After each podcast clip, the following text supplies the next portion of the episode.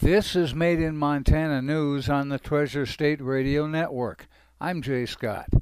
As artificial intelligence, or AI, advances and becomes more mainstream, several states are starting to legislate fake campaign images and deep fake videos on elections, and Montana is starting to have that conversation. Existing Montana law would likely not apply to deep fake advertising and may require legislative action next year.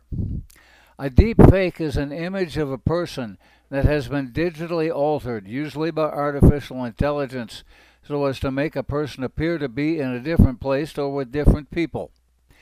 Lawmakers will have to balance First Amendment rights as well as the right for a candidate to have fun with campaign material with protecting against potential influence from a deepfake video or image. Misinformation isn't a new phenomenon in campaigns, with tools like digital editing software being on the market for some years. But AI can alter video to place candidates in them appearing with terrorists or otherwise problematic scenarios that can deceive voters. Legislatures across the country, with the current absence of federal legislation, are looking to establish parameters and how to penalize these types of videos.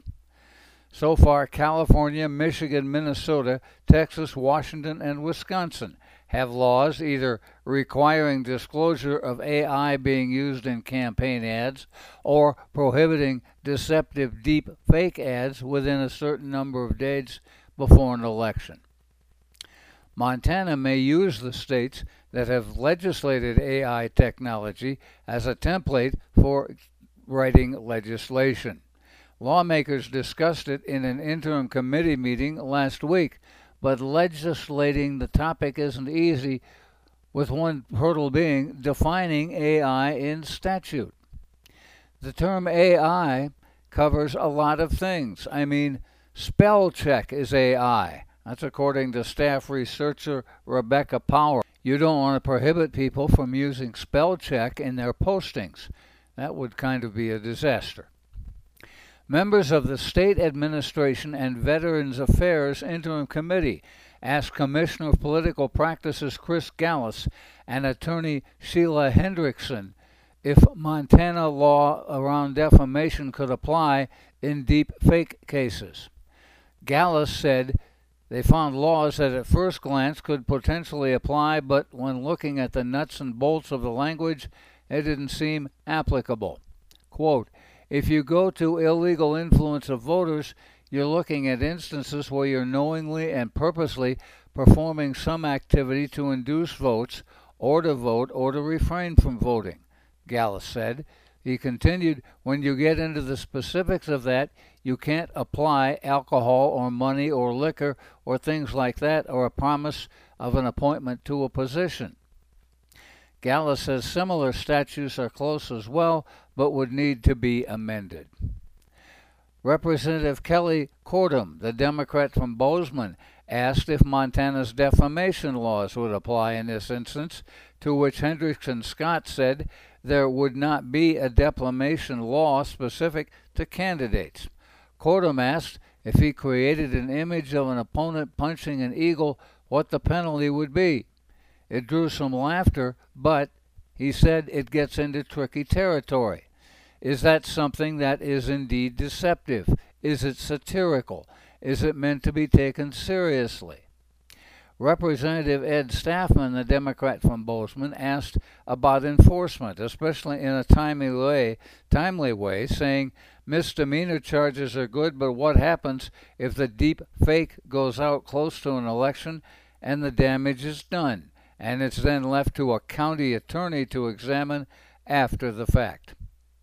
Gallus is preparing to address the complaints quickly and communicate claims as false. He says that would be one option.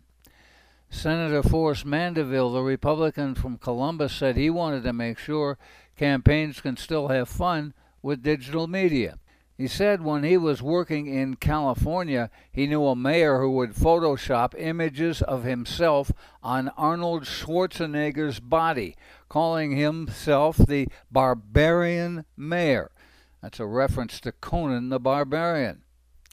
Mandeville said with today's technology, you could probably create a pretty cool picture on my face of Arnold Schwarzenegger's body chopping down the bad guys or something.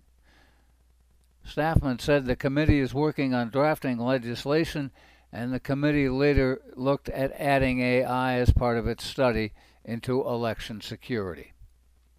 The Montana Department of Environmental Quality will initiate bond forfeiture for the Montana Tunnels mine near Jefferson City. Montana Tunnels previously produced gold, silver, zinc, and lead. It has not been active since 2008. Forfeiture of the bond allows other potential operators to assume the permit and work the mine. If a successor operator is not identified, or if the state determines the property would not be viable for a successor operator, DEQ would begin the reclamation process. DEQ issued violation letters to Montana Tunnels beginning in 2018. In 2022, the operation filed for Chapter 11 federal bankruptcy protections. The action from the state comes after the operation failed to make a million and a half dollar payment in December as part of a court approved bankruptcy stipulation. Due to recent mountain rainfall and unseasonably warm temperatures, dangerous backcountry avalanche conditions exist across northwest Montana.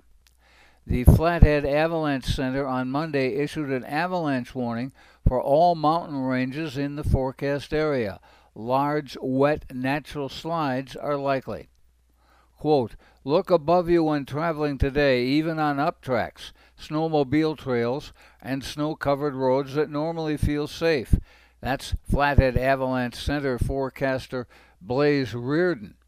Quote, Warm temperatures and rain are increasing the potential for destructive, dangerous avalanches that break one to four feet in the snowpack or in weak snow around old crusts.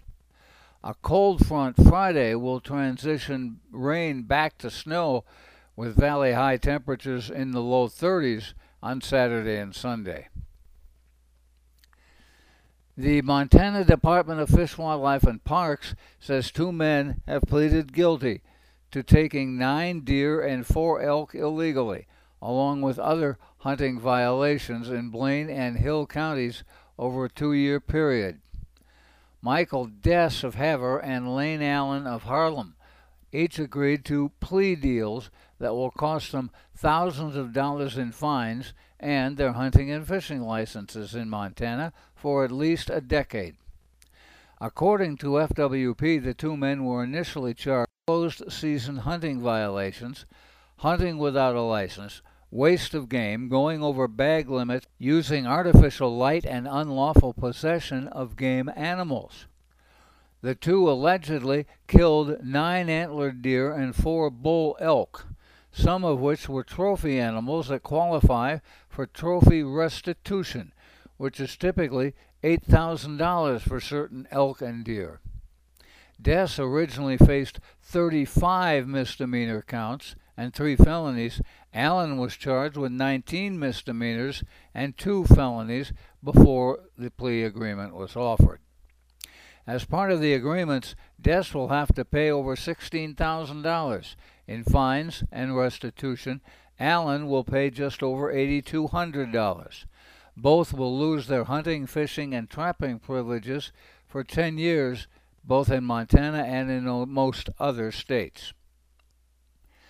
Lewis and Clark County officials are asking residents to stop solid fuel burning voluntarily citing worsening air quality driven by inversion. Quote, We are currently experiencing a winter inversion. Stagnant air conditions indicate that conditions might worsen to unhealthy levels. That's a news release from the county. The county burning restrictions are at watch. If you need to hear this report again, please check the podcast on our Treasure State Radio or KGRT DB web pages. Made in Montana News is podcast worldwide with listeners in now 53 U.S. states and Canadian provinces, three Native American nations, and 33 countries on six continents. We also post expanded versions of our stories on Facebook.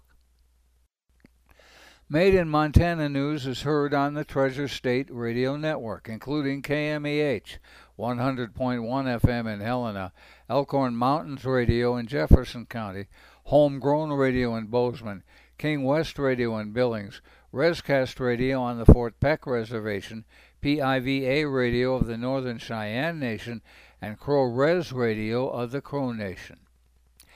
That's Made in Montana News. I'm Jay Scott. This is the Treasure State Radio Network.